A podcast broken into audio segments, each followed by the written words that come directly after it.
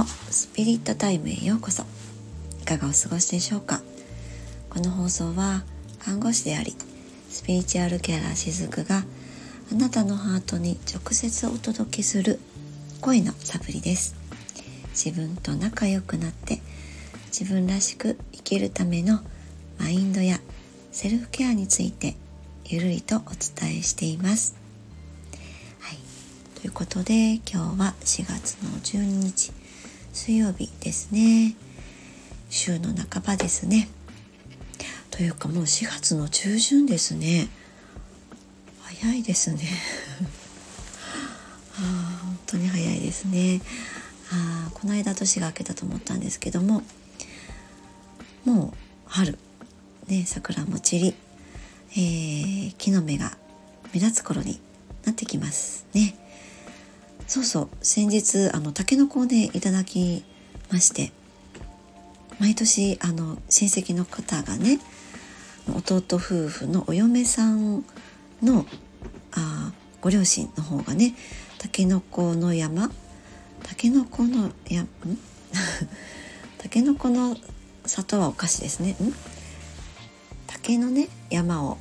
お餅なんですね。なのでこの時期になるとたけのこを届けてくれるんです。まああの本当に美味しいですね。ありがたいですね。あのたけのこ私大好きなので。はい。あそんな時期ですよね。本当にこの時期っていろんなあの花とか例えばその新緑のちょっと前の何かこう新しい草花が生えてくる？そういうのを楽しめてそんな時期ですよね。で一方でねあの昔から気の目立ちの時期ってあの何か気持ち的にね不安定になるとかそういったことをこう親からね、えー、聞いていくいたとかねそういった方もいらっしゃるかもしれないですね。あのこの気の目時この目時ともいうのかな？っていうのはその気温の変化がね大きくなりますよね。日中は暖かいけれども朝晩は冷え込んだりとかね、まあ、そういった中で体調を崩しやすい時期になるから昔の人たちっていうのは代々そのこの時期に特に病気には注意するようにっていうふうに言い伝えられてきたみたいなんですよね。で本当にね確かにそれはあるとは思いますその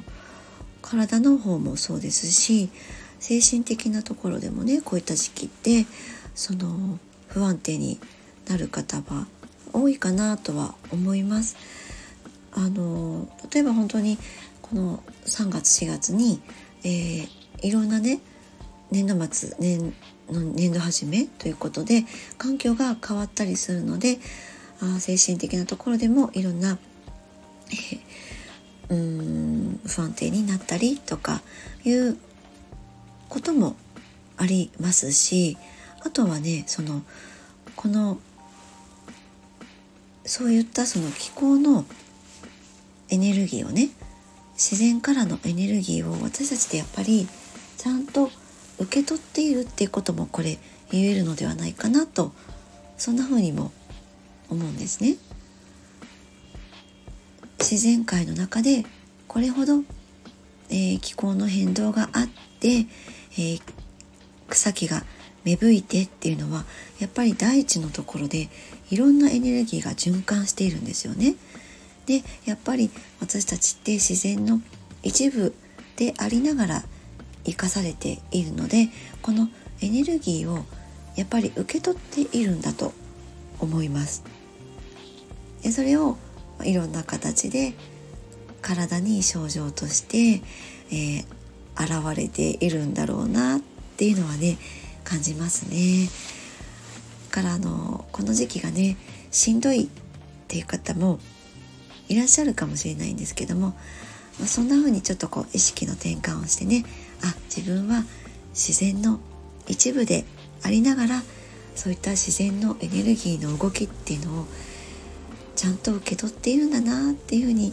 なんか捉えていただけたらね少しでもこの時期っていうのが過ごしやすくなるかなと思ったりもします。はいということで、えー、今日の本題に入っていこうと思いますけれども今日は罪悪感のところに焦点を当ててお話をしたいなと思います。あ例えばですねこれまで一生懸命働いてきたりとか子育てをしてきたりとかね、そういったこう時間に追われたりとかね何かしなければいけないことに追われて生きてきた中でふとそこから離れるようなね時間が訪れることもあるかなと思います。それは子育てから手が離れたりとかあるいは仕事をちょっと一旦退職してみたりとかですねあの、まいわゆるこう何もしていない時間っていうのが訪れる時もあったりすると思うんですよね。でそういった何もしない時間がふと自分に訪れた時に多くの方がね罪悪感っていうのを感じる時もあったりするんです。はいあの私もね実際看護師を1年ぐらい辞めていた時期があったんですね。やっぱりねそういう時って最初のうちはねすごく罪悪感を感じていました。いつも通りの時間に家を出ないとかね家であのゴロゴロしている時もありましたし他のことねこういったスピーチャーのことをやっていくその準備をしていた時間でもあったりしたので何もねしていない時ってなんかこういいのかな私こんな時間の過ごし方をしていてとかそういうふうにも思っていたんですけども本当にねこれってあるあるですよねきっとね。うん。例えば他にはねその普段例えばそのお仕事を今していたとしても休日の時になんか私こんなことしていいのかなとかね。仕事辞めたのに毎日こんなのでいいのかとかね。あそういうのって本当にねあるかなと思います。あとはそうですね。せっかくその職場を変わったりしてねいいポジションで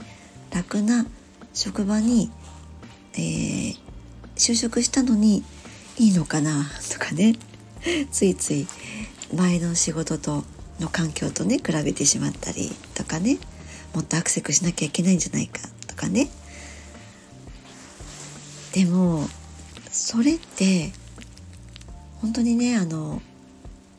誰が責めてるわけでもなくって自分が自分のことをそんな風に責めているだけなんですよね。で、まあ、このね罪悪感っていうのはとっても力が強いです。自分のことを下手したらねもう殺しちゃいかねないくらいこの罪の意識っていうのはパワーがあるんですね。力があるんです。うん。だからこのエネルギーをね大きくすると大変なことになっちゃうんです。だからあのこの罪の意識っていうのは自分で自分のことをいじめているんだっていうことに気づくことがまずは大事なんですよね。何もしないことでの罪悪感そのなんでねそれが自分のことをいじめてしまっているのかなって、えー、まあ、そういった視点でね見てみるといろいろあるかなと思うんですが最も多いのは例えばその稼いでいない時間お金をね稼いでない時間とか何かこう生産性のない時間の中に自分を置いているっっていうふうにあ自分のことを捉えてしまっていると何もしていない時間っていうのはそんな自分ダメだってね何かこう自分を責めたり自分をいじめてしまったりっていう意識にえー、つながっているのかなと思うんですね。そういうことなのかなと思います。うん、こんな時間無駄だとかね。だから自分そんな時間の中にいる自自分は無駄だとかね。全然無駄じゃないんですよ。どんな時間の中に自分がいたとしても何一つ無駄なことってないわけなんですよね。自分にとって無意味なこと無駄なことって何一つないんです。何もしていない時間でもその時間を選択している自分がそこにいるっていうだけなんですよね。うんちょっとトリッキーな感じですね。なんかこう時間の中でね限られた時間の中であれしてこれもしてって今日はこれとあれもしてってね何かこうなんだ？あの競馬の馬みたいにねお尻叩かれてって、まあ、そんな中で時間を過ごしてきた人にとってなんかその何もしない時間を過ごすってなかなか下手かなと思います。私もそうだったんですけど何もしない時間ってどういうこと？ってね。あなるかなと思いますね。ま、だから例えばですね、えー、仕事とか、まあ、他ね家事とかに当てる時間が8割9割ででその残った12割を自分が楽しむための時間に使うとかですね、まあ、そういった風にな時間の使い方をねしてきたっていう方もいらっしゃるかなとは思いますね。えー、確かに私たちってこう食べていくためにん？働くしねそのやっぱり人間として生まれたからにはその生活を営んでいかなければならないのでそのための手段として働くというのは、まあ、一つのね手段ではあるかなとは思うんですよね。でもその何でもそうだとは思うんですけれども自分を何かこう追い詰めるほどやる必要はないのかなとはやっぱり思うんですよね。だってその自分のことを自分でいじめてしまってそのいじめてるという認識は自覚としてはなくてもやっぱり自分のことを自分がいじめてしまってそして気を病んでしまって体を壊し、え壊してしまってってなってしまうなんてせっかくね何かがやりたいことがあってこの地球上に生まれてきているのでもったいないじゃないですか ねうんもったいないかなってもうシンプルに思うんですよね。から、まあ、そういう時ってやっぱりこう自分という中に何だろうなすっぽり埋まり込みすぎてしまっているっていう状態なんですよね。あのでも意識は外に向きすぎちゃってるんですよね。周りの人の意識とか周りの環境の固定概念とか意識とかを自分の中に取り込みすぎちゃってその中で自分を生かしてるっていう感じなんですよね。から、まあ、罪悪感でいっぱいだったりとか自分のことをとても責めてしまっているようなパターンの時っていうのは、まあ、そういう状況だったりするので、えー、それに気づけなかったりやっぱりするんですよね。でも本当はまあまあもう仕事したくないんだとかねまあそういった自分がいたとしたらもうそれは仕方ないんですよ。うん、だってね私たちって仕事するために生まれてきてるそれだけじゃないはずなんですよね。仕事を通してカラスの声が入ってますねきっとあのねめちゃくちゃ今外がとってもいいお天気なので窓を開けて今収録していますのでなんかこう仕事を通してですね自分を表現する喜びとか誰かと関わる喜びとか、まあ、そういったのを得ていく知っていく気づいていくっていうのは大いにあるかなとは思うんですけども決してね何かこう自己犠牲的に仕事をしたりとかなんか自分ここじゃないのになってなんとなく違和感を感じながら仕事をするっていうのはそれはねやっぱりちょっと違うかなとは思うんですよね。まあそんな風にねハートのところではなんとなくそういう風に感じててもやっぱりもう私も大人だからとかね母親だからとか妻だからとかそういった中でやっぱりいやいやいかんそれじゃいかん我慢しなきゃいかんとかねそんな風になってしまうのもあるのかなとはやっぱり思いますね。でも本当は本当はねお金のこととか考えなかったらその場でやっぱりやり続けたいかな？っていうのをね私もやっぱりそういうふうに時々捉えてみたりするんですね自分のことを客観的にそうやって見たりしますやっぱりどの職場でもなんか私このことやりたくないのにやってるなとかそういうふうな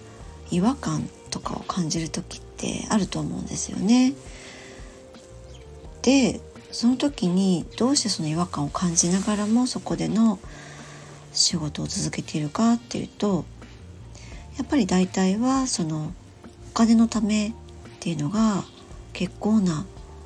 うーんところであるかなとは思うんです。でもやっぱりねそこでずっとこう自分を、まあ、ある意味殺しながら表現して働いてってその仕事ってね結局は自己表現の場所なんですよねだから結局は我慢し続けて自己犠牲の中でその仕事をやっているっていうのは半分自分のことを、まあ、殺しながら生きているっていう感じになるかなと思うんですよね。なので、えー、職場で何かこう鬱っぽくなってしまったりとか本当に体を壊してしまったりっていうケースが多いっていうのはまこういったことがベースにあるからなんですよね。からまずはまあそういったこう今ね状況の中にいるなっていう方は、まあ、そんな自分でもいいんじゃないってねその稼げない自分でもいいんじゃないって そういうふうにねちょっとこうちょっとでもねまあ、許可してあげたらいいんじゃないかなとは思うんですよね。だってね自分が許可しないとね誰も許可してくれないんですよ結果的にね。周りがどれだけいいよって言ったとしても自分がそこに OK を出せていなかったらやっぱりそのそうやってこう例えば一旦退職をしたその体を休める期間にもどうしてもそんな風に罪悪感とかがね出てきたりするんですよね。それっていうのは周りがどんなにいいよ休んでもいいよって言っても自分が自分にそれを許可できていないからっていうことがそこにあったりするんですよね。ねとってもね私たちの心ってすごいですよね。そんなこう複雑なこともやってのけるこの思考と感情と持ち合わせてる私たちの肉体ってすごくないですか？面白いですよねあのね面白いなんてなかなか思えないっていう時もあるかもしれないんですけどあのちょっとね自分のことを客観的にその第三者が見てるっていう感じで見れるようになるとこんな感覚にきっとなっていけると思いますよ。私もねなんで人間ってこんなになんか面倒くさいんだろうなんて思ってたんですけど、まあ、その時ってやっぱりね自分の思考の中とか感情の中とかにどっぷりはまりすぎてたんですよね。だからこう周りが見えているというか周りを見すぎていて自分が見えていないってなんかそんな状態だったんですよね。でもこんな風にこう人の体って複雑だけどそれをやってのけるほど神秘的な生き物なんだっていうところになんとなくこうそういった世界に入っていけるようになった時にそういったどっぷり疲れすぎて生きるっていうことから少し距離をね置けるようにもねなったりしました。からねあのなんか仕事の量が増えたりとかねすごく自分が過労してるなっていう状況になってる時ってあとこう嫌な仕事とかですねしたくないこととかそういうことをしているとエネルギーをね取られるような感覚があってそれでねきっと苦しくなると思うんですよね。まあそういった辛い仕事とか、えー、嫌なこととか逃れるために例えば、えー、結婚とかね、うん、あとは娯楽快楽っていうものに走ったりとか、まあ、そういったことにもなったりすることもあるんですよね。でもまあそれも同じようなその概念でもって、えー、同じ経験をまた違う環境の中人間関係の中で同じようなことをまたやるわけなんですよね繰り返されていきます。えー、何もしていなくても、まあ、何もしていない時ってすごくなんかあの時間なんか豊かだったなとかそういったことってありませんでしたかね？これまでのね人生を振り返ってみて何もしていない時期が、まあ、誰にも少しはあるかなと思うんですね。その期間っていうのは人それぞれ違うかもしれないんですけどもでも何もしていないようであって実は何かこう内側から豊かなものが溢れていたなっていうことなかったですかね。これはね頭の部分でそれを豊かだ豊かじゃないっていうふうに捉えて思い起こすときっと違うそんな時間なかったって 思っちゃうかもしれないんですけどもっともっとねその自分の内側のコアな部分ハートの感覚のところとかね魂の感覚でもいいんですけどそういったところから感じてあげるととその時間ってとっても豊かだったと思うんですよね。その